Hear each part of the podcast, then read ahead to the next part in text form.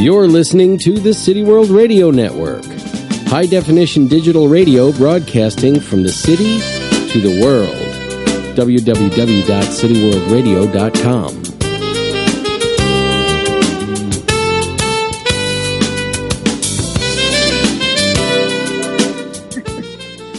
Good evening and welcome to Morph Mom Moments. For those of you joining us again, thank you for coming back and great night you picked to come back because we have such an amazing guest. For those new to us tonight, welcome and I hope you enjoy yourself. A quick introduction. My name is Kathleen Smith.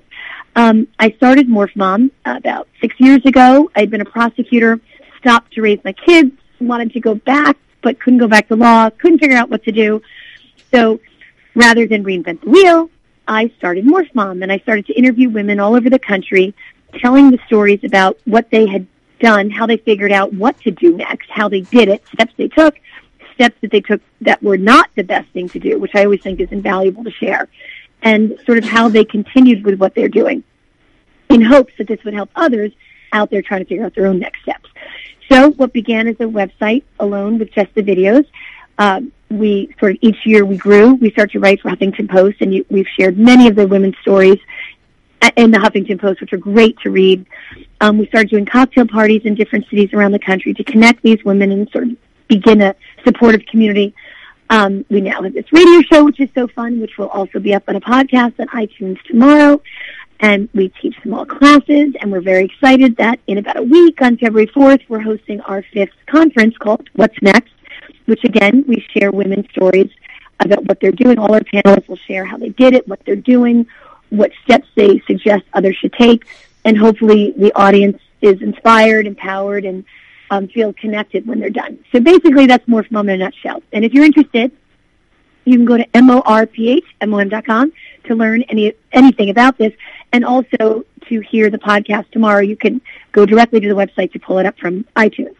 So without, I'm sure everyone is done listening to me, and without further ado, I'm absolutely honored and thrilled to introduce my guest this evening. She's the author of Pandora's Lunchbox, a freelance journalist featuring uh, focusing mostly in science and health. Previously a business reporter for the New York Times, senior writer for Fortune magazine, and a blogger for CBSNews.com. Melanie Warner uh, is now residing in Honolulu with her family, and her most recent work is her book, The Magic Feather: The Science of Alternative Medicine and the Surprising Power of Belief. And I think this is so topical right now, and I'm just so excited to discuss this and learn tonight, Melanie. Thank you so much for joining us. Thank you so much for having me. It's great to be here. Uh, it'll be really fun um, to learn about just the way this book came about and everything that you've learned and just what's out there. So tell us a little bit um, how you decided to write this book and how you went about doing the research. Yeah, well, I've been I've been writing about food for a number of years, as you mentioned. Uh, my my first book was on the the food industry and food science, and and a look at how food has changed so dramatically over the last hundred years, and a little bit of an inside look at at the food industry, then the factories that uh, make our food. And um, so I consider myself a, a business writer and, and also kind of a health writer and a science writer. And there was a point in time where I started to, my agent actually had a conversation with me where she started talking about alternative medicine. And it just sparked something that I'd always noticed about the debate over different types of alternative medicine, which was that it was so polarized. You had mm-hmm. people on one side who were arguing for kind of seemingly miraculous cures and saying that different types of therapies could heal you of almost any ailment. And they believed so fervently in it. And then you had people on the other side, the skeptics, a lot of doctors and, and scientists who said this is all nonsense and people are, are pretty much wasting their time and their and their money. So I was intrigued by that and I wanted to know I really wanted to know what the real story was because I think as with many polarized debates, the real story lies somewhere in the in the rich middle ground. Right. Now, is it true that I read somewhere that each year there are millions of Americans that seek out some type of alternative medicine? They do, yeah. The numbers are definitely in in the millions. Um, yeah, the the biggest type of alternative medicine is supplements and vitamins. Those are considered alternative. Um, I didn't look at that in my book, but some of the other popular ones are uh, breathing exercises and, and meditation, mindfulness meditation. I looked at that a little bit. Um, chiropractic is is extremely popular. Um, yoga is certainly growing in popularity. Tai Chi and Qigong, um, I looked at that as well. And then, and then you have acupuncture um, and also energy healing. So all of these things are alternatives that people are seeking out because they feel like for certain conditions or problems that they're having, the the standard medicine that they're getting from their doctors isn't providing enough of a solution, and they're saying, you know what, I'm going to seek something else out and see if this can help me. And when you started to do the research for the book, how, like where did you begin? Did you begin with the patients, with the doctors? Like, what was your approach? I don't know. It was so long ago now. I, I struggle. it's all blurred together. Um, I started. Um, I started for you know one of the first things I, I started doing was I, I wanted to figure out which you know which therapies to focus on. So I looked at which ones were the most popular. So I looked at some of those numbers, and then I also started kind of listening to what people were telling me as as, as I was talking about writing this this book, and I would hear so many stories from people about seemingly miraculous healing cures, um, or just that someone just thought that they had been helped, or they went to a, a fantastic healer that I just needed to talk to, and these just came, sort of came out of the woodwork. I didn't I didn't necessarily go go looking for them. So I started paying attention to some of those and started listening to what what people were telling me, and then I would go and talk to some of these these people, these healers, these practitioners, to hear about what they did and what their their methods were. And then from there, I kind of, you know, it was sort of a process of that and weaving in uh, scientific research. And I spent so much time on PubMed, if people know what that is, um, looking at scientific studies, reading, the, trying to get the full study, read the whole study, and I spent so much time talking to incredibly smart, talented scientists, especially neuroscientists, and um, and kind of sort of tried to put the two two pieces together in, in that way. So when you would do the research on some of these stories, or even on certain cases, do do they look at what medical work they've had done, like what doctors they've seen before they decide to switch to alternative medicine? Yeah, so I mean, some a lot of people did it. Okay, so a lot of people that I talk to seem to first start with uh, their doctor and standard medicine. They got lots of tests. Um, sometimes they even had surgeries and different procedures. Um, took lots of different medications to try and help them, and they turned to alternative medicine when they felt um, just at, at wit's end and at a loss. They they couldn't find anything that helped them. Especially this this tends to be true. A lot of the, the number one thing driving people to alternative medicine is actually back pain. That's the biggest condition. And then if you look at chronic pain conditions more broadly, that's the biggest thing that people that people feel like they aren't getting the answers and the solutions mm-hmm. they need from their doctor and they they start trying something else. So yeah, I talked to a lot of people who just um said, you know what, I don't want to suffer anymore. I'll, I'll try anything. And when they make this switch, what kind of training is there for the doctors or those practicing the alternative medicine? Well, it depends on what type of alternative medicine. Some have training, some don't. Mm-hmm. Uh, for acupuncturists, they are required to be licensed. It's a licensed profession. So they have to go to, I'm just forgetting if it's a two or three year school. And there's a number of schools throughout the country that teach acupuncture and traditional Chinese medicine. And then you have to pass a licensing exam. For chiropractic, it's the same thing. You go to school and you get you get licensed. But for something like energy healing, which includes things like Reiki or therapeutic touch and a whole bunch of other things, uh, there's no certification or standardization of those. Some people have created their own brand. I wrote about one mm-hmm. woman who does Eden Energy Medicine, and she created her own certification program. So, but there's oh, wow. no um, there's no state organized uh, certification program for those. So, so it's a little bit less, um, you know, consistent um, on what you're getting when you go to those to those practitioners. And I guess maybe that's sort of a word of mouth thing. Like, you know, I felt so much better after I left there. You have to go there. Yeah, exactly. but I think a lot of it also is the connection people feel to to another person. So yeah. I think that I mean some people are some people who are doing this work I think are extremely charismatic. The woman I just mentioned, Donna Eden, I wrote about her because I think she's incredibly charismatic and has a a kind of warmth and empathy and um, spirit that draws people to her. And I think she has, if, if there is such a thing as a healing personality, um, she has it. So, so there are people, people like that. But to some extent, it's also about who do you connect to? You know, what kind of people are you going to relate to, and and also Right. what kind of practices. Some people just would hate the idea of having needles stuck in them, but they're okay with someone pressing on on their spine and doing chiropractic. Well, and that's a big part of what you write about too. And you mentioned, I think, um, there was a Dr. Hundert, I think, from Harvard Medical School that you said uh, or, or discussed that um, empathy and human connection were missing, or, or in, in many ways missing in traditional medicine, and just in, in today's in today's time. Yeah, yeah. Well, that's what I wanted to look at with this book was, okay, are these are these practices the the ones that I've been talking about and the ones I looked at in the book are are they effective? Do they help people? You know, are, or are they just useless, like the skeptics say? Right. People just think that they're being helped, but they're really not. And and what I found is they are. We don't have a lot of scientific evidence for things like energy healing, but acupuncture has surprisingly been studied a whole lot. There have been some really good, um, large, rigorous clini- clinical trials done in the last couple decades that show that acupuncture can be effective as compared to what people are getting from their doctors, like drugs and doctor visits.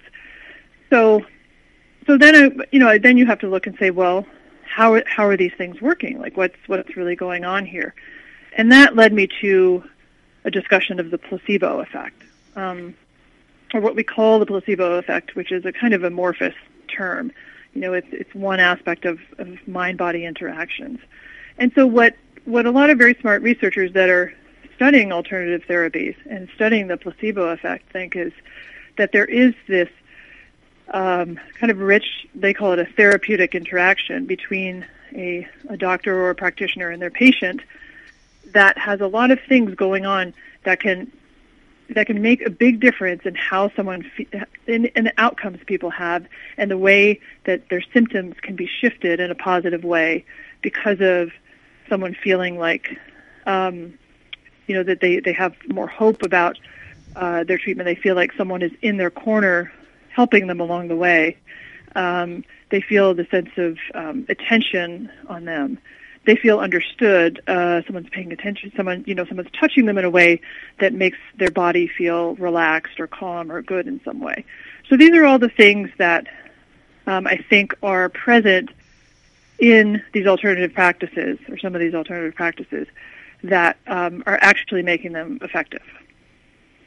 and through that touch and that I, and I guess you and even that your brain can sort of begin I think you mentioned somewhere that many believe that the brain can actually enhance your immune system and can sort of help or, or people believe can help begin recovery or help begin um, going the opposite direction and is that part of the theory that it's because of that mind body soul connection that that's something behind it Yeah, these are all brain-based mechanisms that we're we're talking about, like the placebo effect, the changing of your mindset.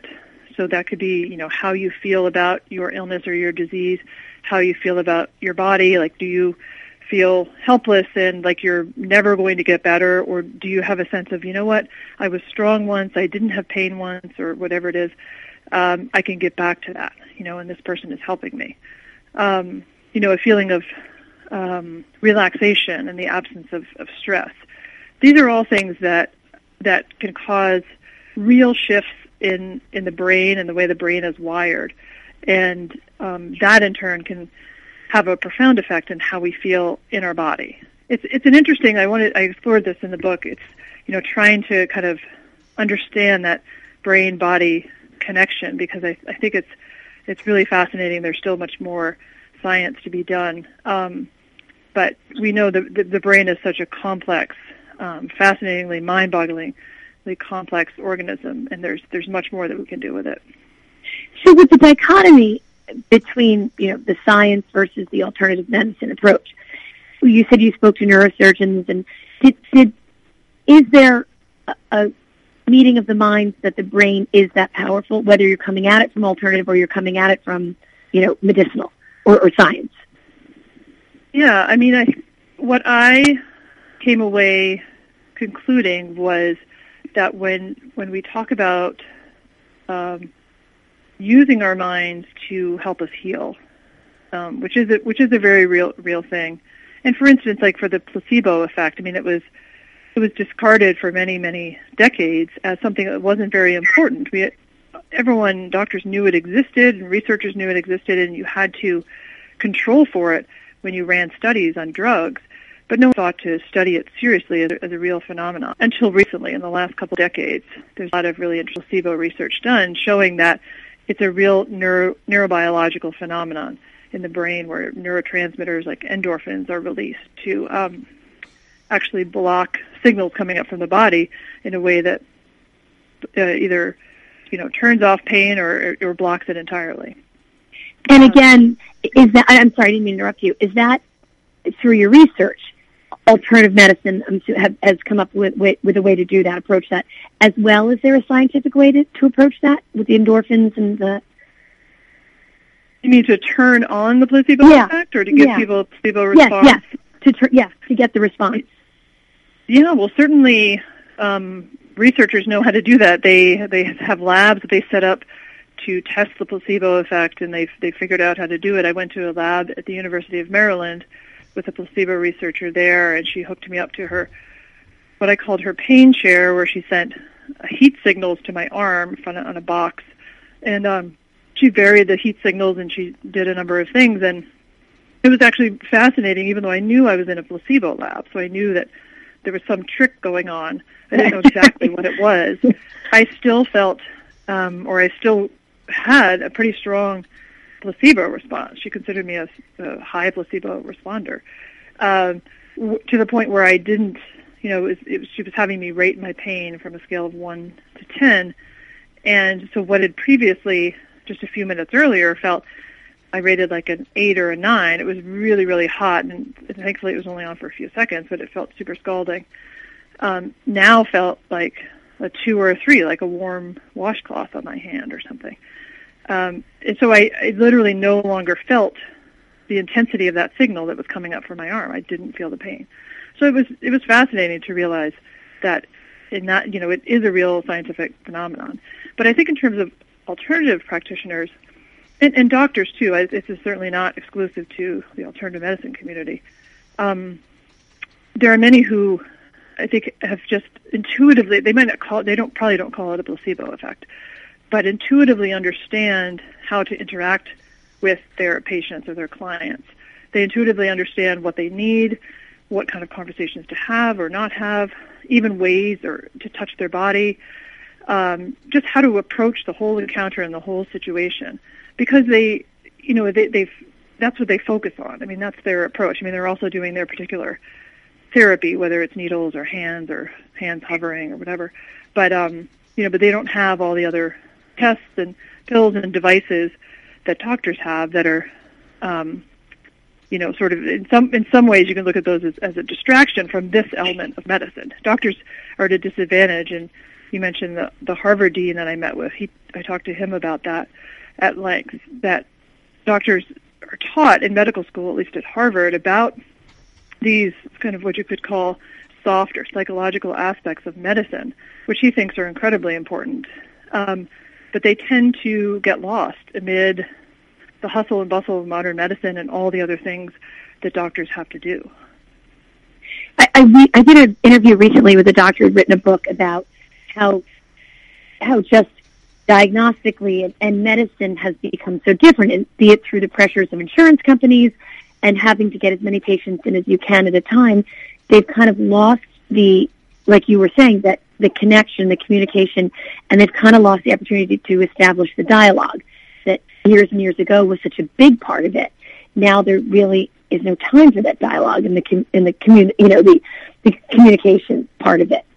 Um, and do you think do you see sort of as as that goes down, you know, as, as if you were looking at a scale and you see that there's less and less time for the communicating with that, the alternative medicine has just gone has increased dramatically and perhaps that is a big part of it. Yeah, sure. Those are things that it's easier for alternative medicine to offer.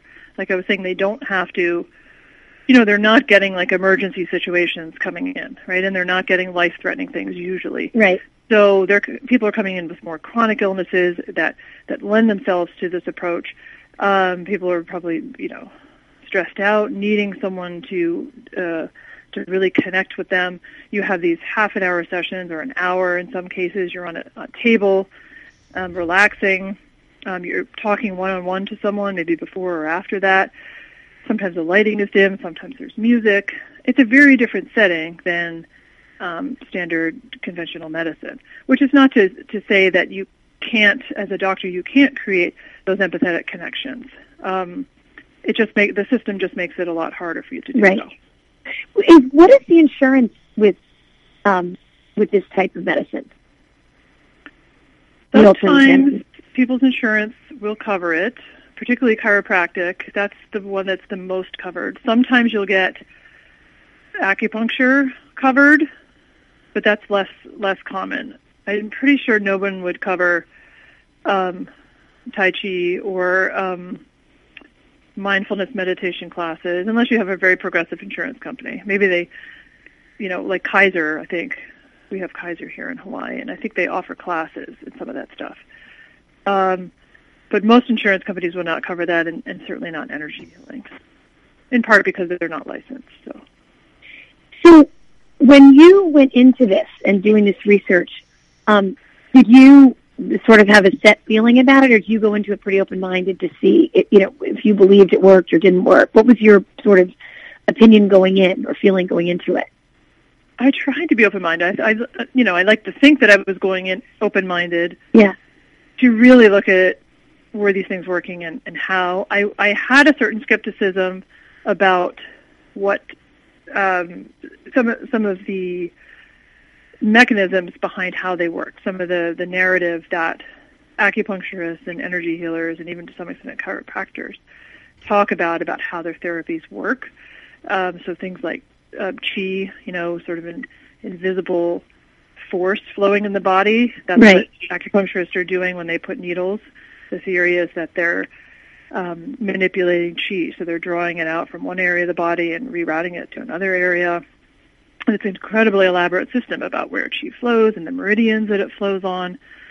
Um, and same with energy healing. They sometimes have different names for it and talk about it different in different ways. But you know, I knew that scientists have never acknowledged the the reality of this. It's it's never really been directly measured or tested or in any way um, observed by by science. And I just thought that the idea that in our current state of um, scientific knowledge that we would just miss this major thing happening in the body entirely. You know, I just didn't. It didn't seem super plausible. But at the same time, I didn't want to dismiss it out of hand and say, "Oh, that's just silly and nonsense." So I, so I did.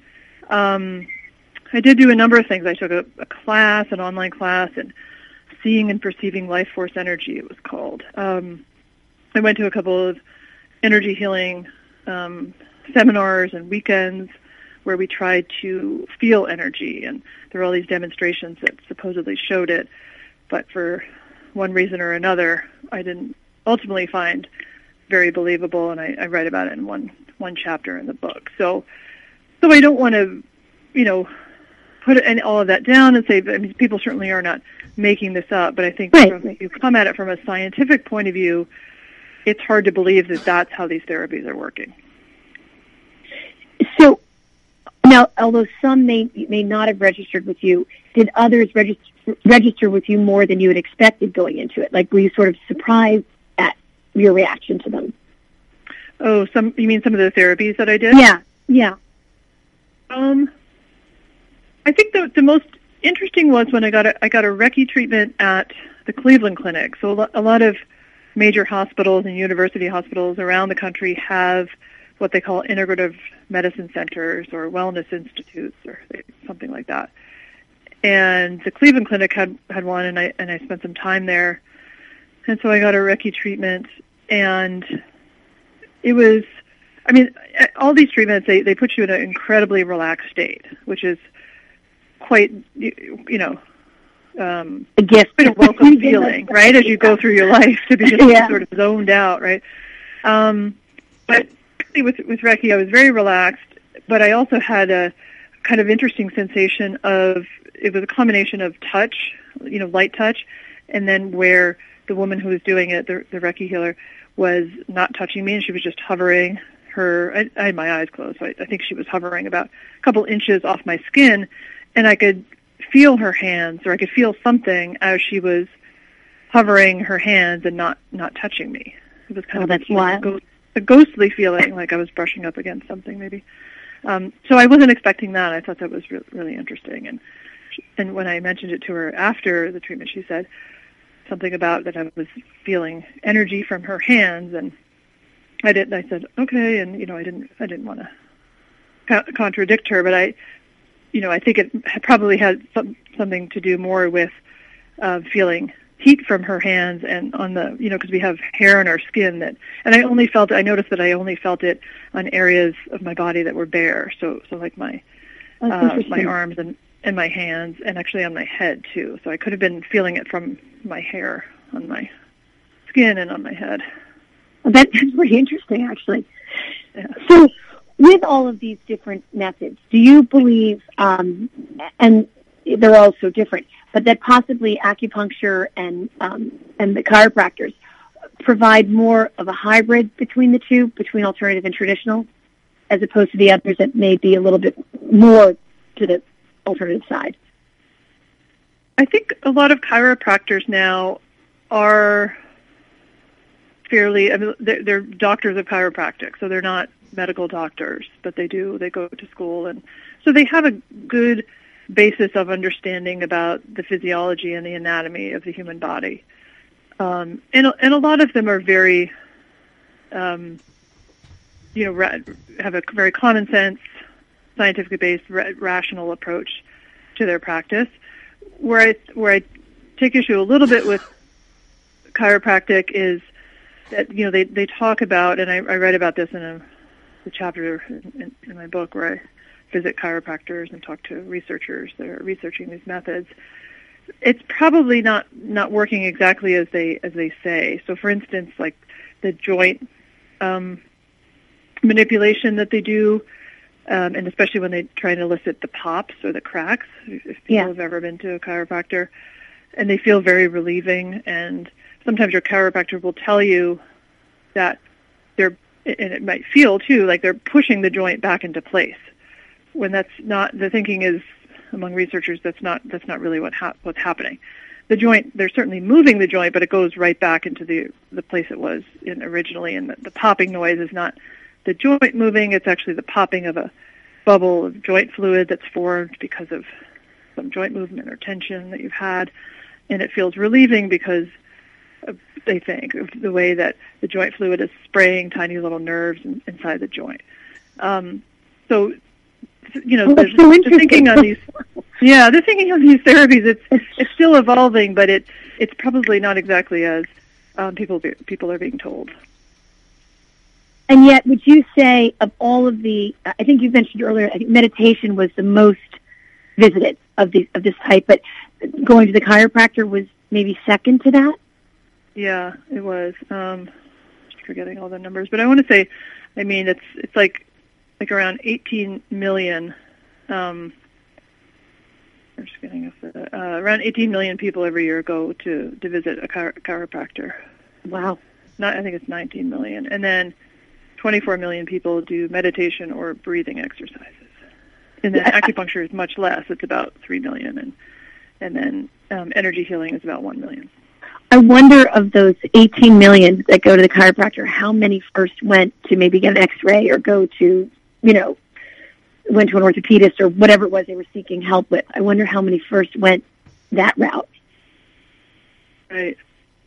I don't Yeah, I mean, you know, the, mostly they're they're treating back pain, and Mhm. I I think that that chiropractors tend to focus a little bit too much on one of the one of the more surprising and fascinating areas of research um, in, in doing this book that I that I discovered things that I didn't know is about the the neurobiology of chronic pain. So chronic pain is devi- defined as anything that's lasting three months or more, which is kind of the span of, of normal healing.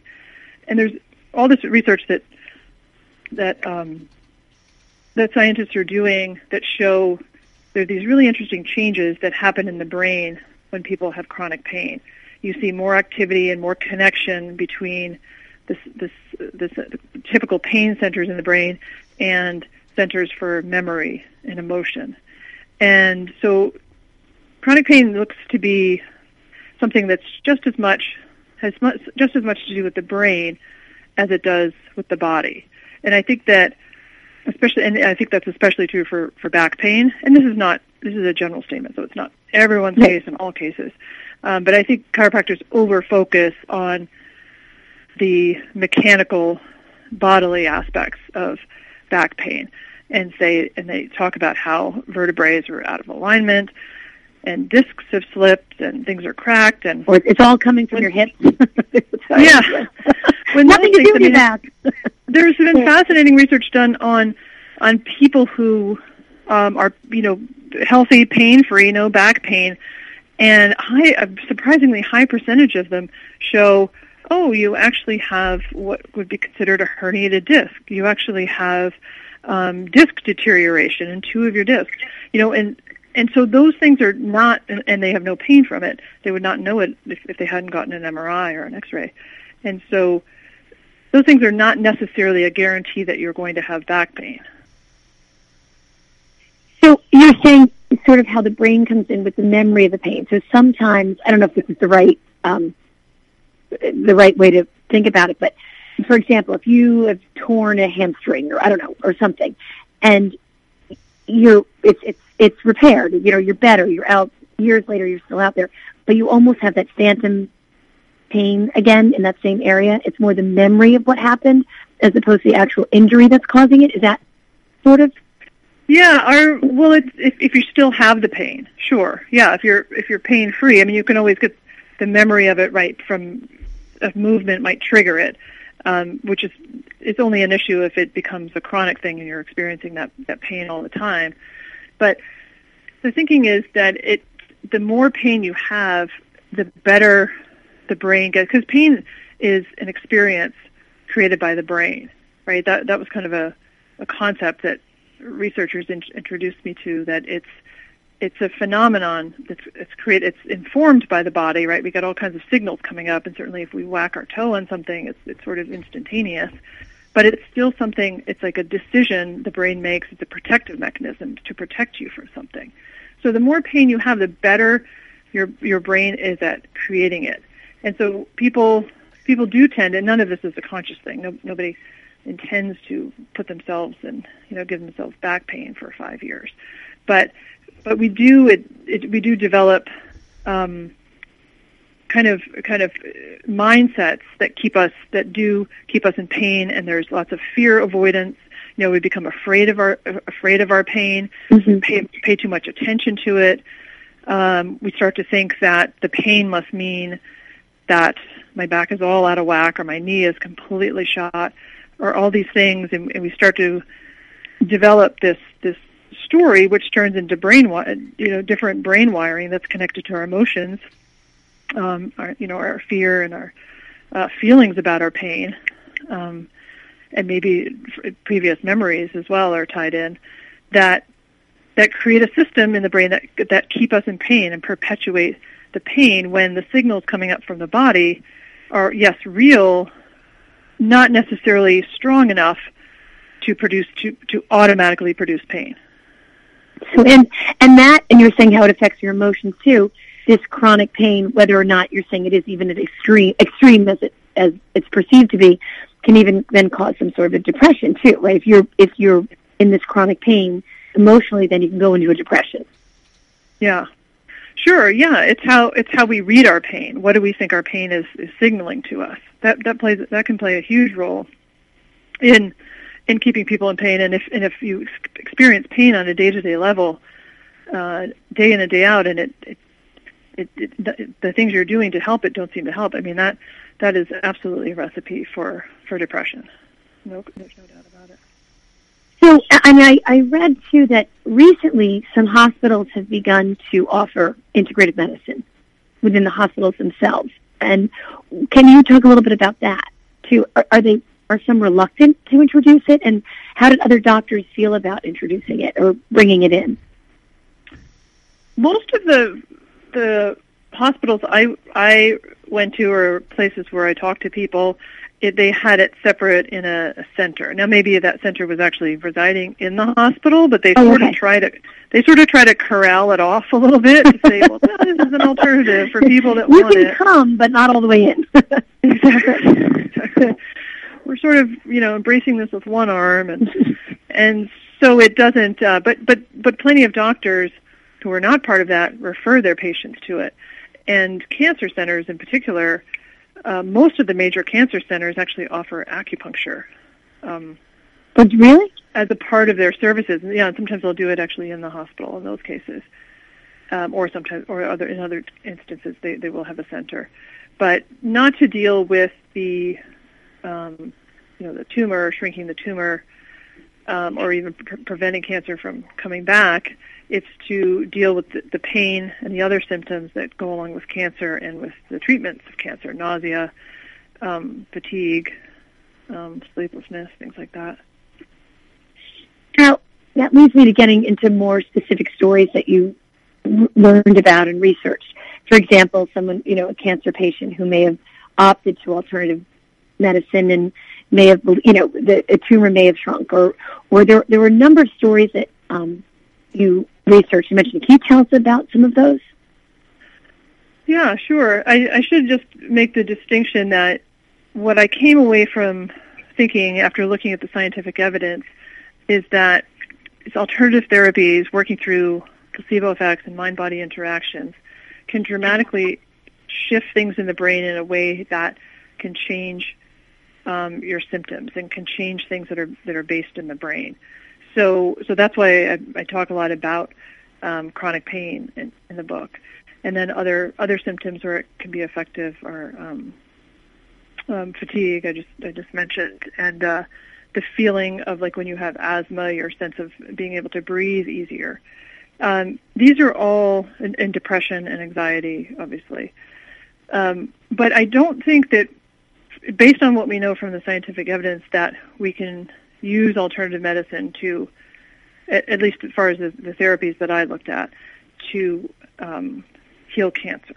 You know, I don't I don't want to discourage anyone who believes that they can and um, and, and, feel, and generates hope from that. I, I I don't want to discourage that at all. But in terms of the scientific evidence, it's it's you have things happening in the brain, and it's it's it can't always reach down into the body to change you know the way an organ functions, for instance, um, or to unblock arteries, things like that. So so the mind is very powerful, but I I I'm not advocating for these mind over matter miracles where you could like heal bones or shrink tumors, Right. things like that. Right. Yeah, yeah. But having said that, I did encounter a lot of interesting stories in the book that I that I wrote about, including ones that were surprising to me, um, and I wouldn't have expected. So, a guy that um, got into a horrible car accident when he was in his late 30s and had a spinal cord injury that left him paralyzed from the neck down. He used um, qigong, which he had practiced as a teenager in high school. And what what is that? What is that type of therapy? Qigong is is kind. It's a it's an aspect of traditional Chinese medicine. It's mindful. It's like Tai Chi, but Qigong is Okay. a broader term and a bit older. Um, but it's slow, mindful, meditative movement. Some some people call it moving meditation. So he used he used this um, diligently. He used it as a belief system. Um, he he believed he thought about before he could even move any area of his body.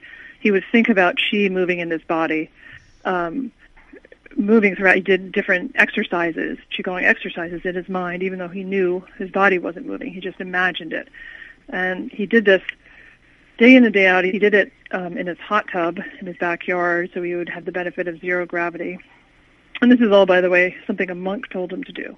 He called up the monk he, uh, the center he used to go to in New York City um, at the time in high school, and the monk. This is all stuff the monk told him. I have no idea how a Chinese monk would have would have known all this, but he. Right. Um, so it, and so eventually he got some of his movement back a little bit, you know, just wiggling of hands, and and some of that could have been we don't know some of it might have been just a spontaneous regeneration, which we know can happen after spinal cord injuries. You can get some of your movement back just naturally. Um, and but he he was extremely diligent about this, so it wasn't an easy process by any stretch. He was out there in his hot tub multiple hours every day, doing these exercises over and over again. And when he was able to eventually start moving body parts, he started practicing Tai Chi movements to whatever extent he could in whatever area of his body. And it was amazing. I mean, I met him many years after he was healed. He um, almost looks like, I mean, he does look like someone who you would never know um, had a, a had paralysis and, and couldn't move and was in a was in a wheelchair for many years. Was um, he fully? He, he was walking. He was fully moving. Yeah, he's teaching Tai Chi and Qigong classes. He looks like, you know, Jack LaLanne. He's very fit and, and wiry, um, even though he's in his late 60s. Um, wow. And uh, he has a few. When I asked him about it, he said he had a few remnants of his of his injury. Like he's very susceptible to cold on his neck because his, his injury was at his neck. Um, he gets sharp shooting pain sometimes, like at, at night, but not on a very regular basis. And he can't. He also can't write very well um, with his right hand. But outside of that, yeah, he's he's pretty much 100% healed. Did he in turn, or does he help others now with that practice? Other spinal cord? Yeah, he hasn't. When I when I was talking with him, he was. There were a couple of people with spinal cord injuries who's reached out to him, but none of them had lived um, in his area. He's in Tucson, mm-hmm. so he he wasn't sure how he was going to actually work with them. But he's he's worked with people with other neurological problems, um, like multiple sclerosis, um, folks who've had strokes, and he's he's used uh, his classes. He's worked with them in his classes and one-on-one um, Tai Chi and Qigong to help them regain um, better balance, just better mobility. Um, and there's some evidence from um, scientific studies that have been done on Tai Chi in recent years. There's actually very good evidence for Parkinson's disease and for preventing um, falls in older people. It gives people a greater sense of balance and it helps uh, Parkinson's patients regain a sense of uh, you know just better control over their over their movements. So there's some value to these kinds of mind. It's a it's a it's a mindfulness, right? Paying attention yeah. to your body and paying attention to your movements. Did he ever discuss this recovery with his with his doctors? Like, do you know if there was any discussion about that, or did you ever have a discussion with the doctors about this? Yeah, many years later, he connected with his doctor. He basically left the hospital. He was in for like four months, and then he he started on this qigong stuff because he the the physical therapist they sent he, he was sent to, he didn't like their approach at all. He just thought that they were getting him ready for a life of of a wheelchair and you know getting turned to prevent bed sores, and they just didn't think that he was going to have any recovery. And he just always had a sense that he could somehow recover from this. I mean, it was kind of naive and silly, I think. And his wife, who was also injured in the car accident but didn't have a spinal cord injury, thought he was crazy for doing this, and they eventually split up. But um, but he per- persevered with it. But he pretty much did it on his own. I mean, he had health aides helping him and friends who would come and stay, but he didn't have any medical, you know, assistance or advice or wow. or anything, which is amazing. And then years later, I think I don't know, a couple of years before I contacted him, he decided to reach out to the doctor who had, as he puts it, saved his life when he was in, in the hospital. Um, and he eventually met with him, and the doctor was completely blown away and amazed. He had actually, I mean, even though it was it had been 25 years ago, the doctor remembered him because of some of the interesting details of the case, like he was towing a, a Ferrari um, on the road with his with his Bronco, and the Ferrari tumbled over um, the highway, and there were like belongings everywhere. And so the doctor remembered his his case and his story, and I talked to the doctor a little bit about um, about his recovery. And did they go back and do X-rays or, or whatever it was, CAT scans or MRIs to see, like, were new pathways actually created, or was there actual healing that they detected? Uh, you know, yeah, if you to compare the... He did go back for some some X-rays in recent years. Yeah, but but I think we we know something of, or we can we can infer something about that from some of the interesting research that's been done about the neurobiology of the uh, or the neurodegenerative possibilities of the nervous system, and I and I talked to a number of spinal cord researchers about this. That there's much they have much more hope now that they they want to and they hope is filtering down to doctors in the field. But um, there's much more hope for spinal regeneration after spinal cord injuries. The belief is that there is when you have an injury, a lot of the cells in the spinal cord die, which prevents the signal from going through to the rest of your body. But the thinking is for many people, probably not everyone, unfortunately, but for many people, there are still neurons. Some of these cells are are not dead; they're just asleep, for lack of a better word. And if you can find a way to wake up these neurons so that they start sending signals and establishing connections to other neurons, then you can get signals about movement down through the rest of the body and start regenerating and regenerating. And in the same way that we knew, know about the plasticity of the brain and how the, the brain can continue to form new connections throughout life, the thinking is that the spinal cord can also do this. So I think when I thought about that and I looked at some of that research and talked to these researchers, I started to think how this guy, his name was Joe, did that in a very low tech way. I mean, these researchers are mm-hmm. using spinal cord implants to to do this. Um, where they actually go in and put a stimulator in your spinal cord to, start sending those signals to the to, to try and wake up those neurons. He's I thought about how he's doing it in a very low tech way using his brain and his thoughts and imagined movement and the intention of moving and sending all those signals through through his spinal cord. It's such an amazing story. It's, it's yeah. so it's so inspiring too to just think of what what's possible if you believe what's possible, I guess. Exactly, and belief was essential to it. If he hadn't believed in qigong and in this idea of qi in his body and in the regenerative power of his body, he never would have. And he, it wasn't by no means easy. I mean, he said it, there were days where he felt super depressed and just wanted to end his life, you know, because yeah. he couldn't go out and do anything. Um, but if he hadn't had that belief, he wouldn't he wouldn't have stuck with it for seven years.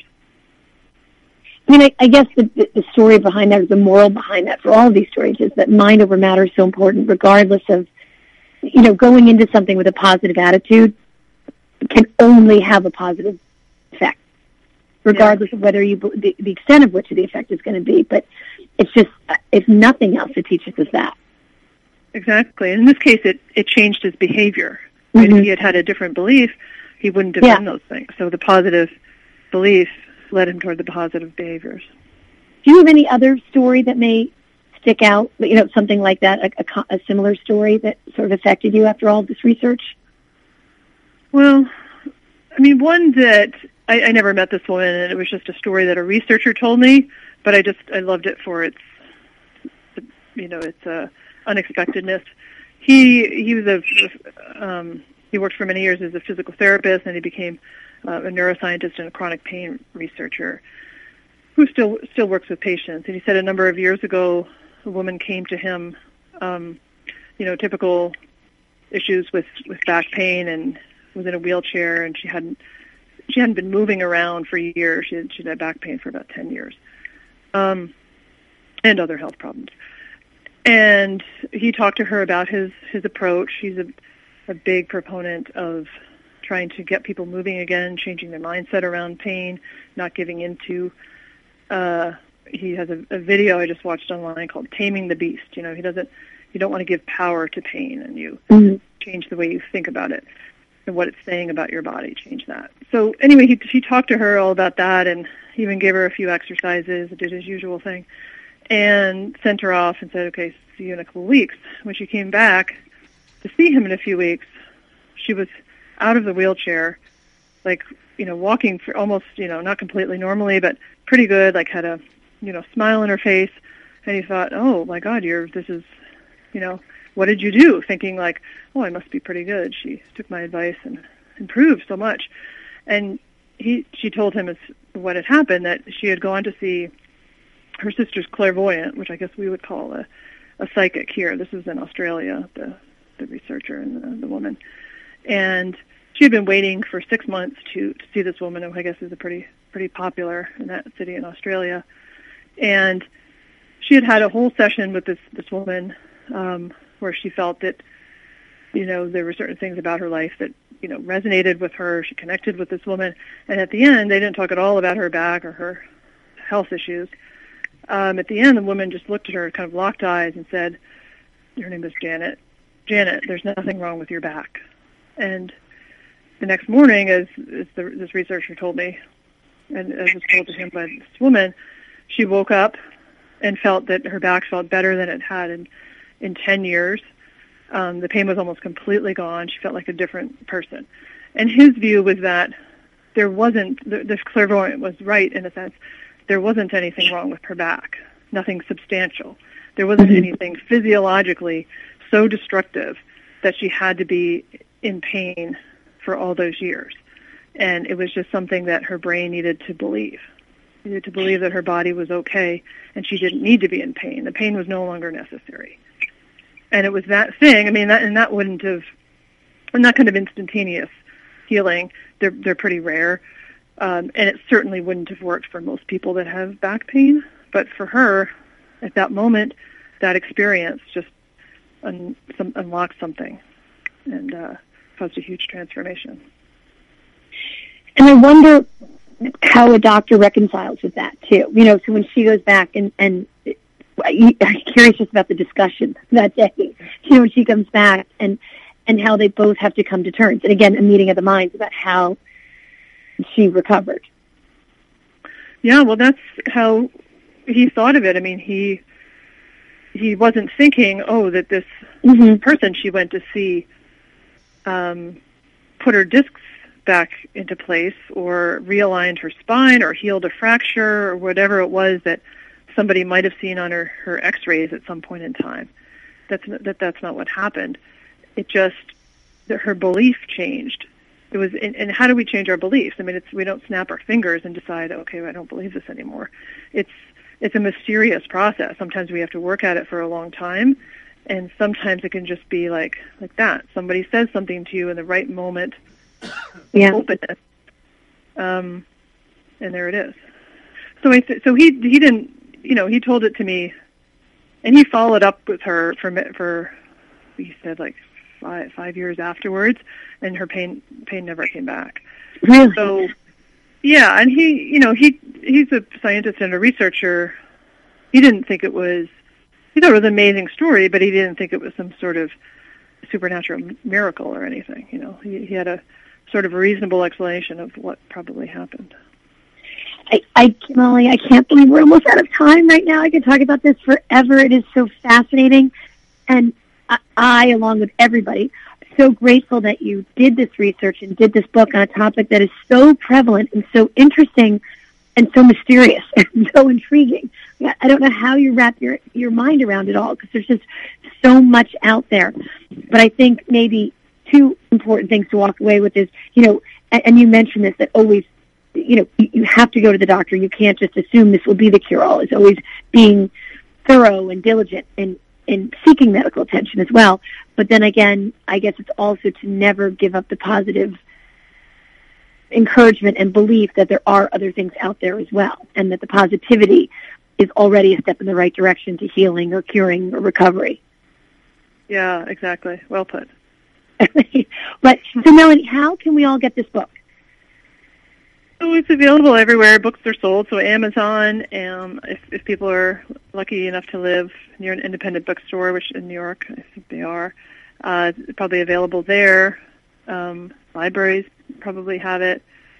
Um, and then there's links to different things on my website, which is melanierwarner.com. I can't thank you enough for coming on tonight, and uh, I, I look forward to whatever you're doing in the future because I want to hear more about it. And I'd love to talk more about this as well in the future.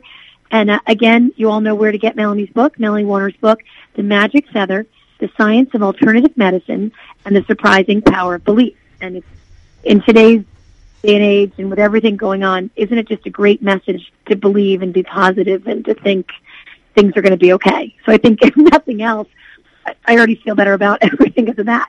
So thank you for everything. Thank you for coming on. And I look forward to talking to you in the future soon. Yeah, thank you so much for having me. It was lots of fun. Thank you. And everyone out there, thanks for listening tonight. And we'll see you next week. Good night, everyone. If you served honorably in our nation's armed forces and you're looking for a way to continue serving your fellow veterans in your community, then join AMVETS. Each year, AMVETS members volunteer millions of hours at VA healthcare facilities from coast to coast, helping to improve the lives of their fellow veterans through the VA Voluntary Services Program. AMVETS posts and departments also participate in a wide variety of community service projects ranging from Americanism in our schools to supporting the Special Olympics and Boy Scouts of America. If you no longer wear the uniform today, you can still serve through the AMVETS by joining today at amvets.org. Hi, I'm Janis Ian. Do you remember how excited you were at the start of summer every year and how the summer just started to drag on after a few months and you couldn't wait to get back to school, see your old friends, make new friends, get new books and a new locker and a clean slate? Well, you should have been excited about music class too, because that was a special room where you went to sing, perform with your friends, and learn all kinds of interesting stuff about great composers, instruments, different kinds of music, and songs. We remember our music teachers because they were so passionate about helping us learn to love music. They helped to spark a love for listening to notes and voices and rhythms that continues to enrich our lives even today. I bet your kids feel the same way about music class. Ask them and make sure they get involved with music in school and in their lives. A PSA brought to you by MENC, the National Association for Music Education, and the National Anthem Project, the campaign to restore America's voice through music education. Music, part of a sound education. Hi, I'm Danny Aiello. You may know me as an actor, but one of the things that I'm most proud of is my service to this country. In the Army, I saw firsthand how training and discipline instill values that create great leadership abilities and a can-do spirit. Those same strong values stay with service members when they return to civilian life and enter the workplace. So remember to hire smart and bet on a vet. To learn more, call 888-44-SALUTE